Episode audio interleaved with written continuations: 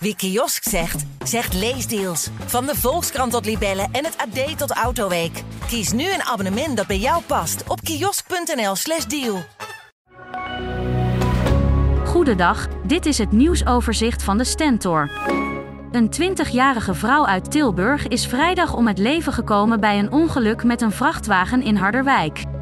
Die werd bestuurd door een 35-jarige man zonder vaste woon- of verblijfplaats.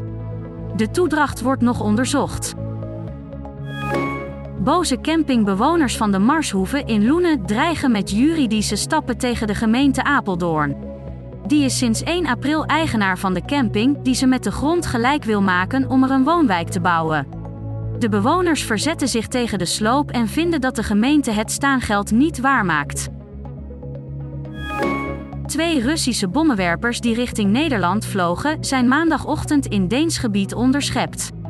De Nederlandse luchtmacht stond met F-16 paraat om in te grijpen voor als ze ons luchtruim zouden passeren. De zogeheten bears van Rusland zijn omgekeerd.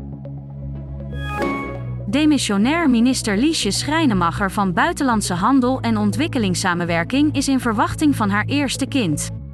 De VVD-politica gaat vanaf eind dit jaar een paar maanden met verlof. Nooit eerder ging een Nederlandse minister met zwangerschapsverlof. Ze zegt zelf dat het bijzonder is, maar het ook goed zou zijn als het snel normaal wordt.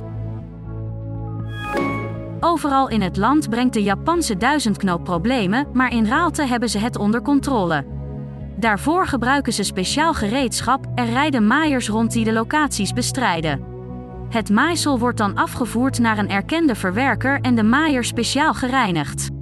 Het is niet bekend op hoeveel locaties de woekerplant precies aanwezig is. Tot zover het nieuwsoverzicht van de Stentor. Wil je meer weten? Ga dan naar de Stentor.nl.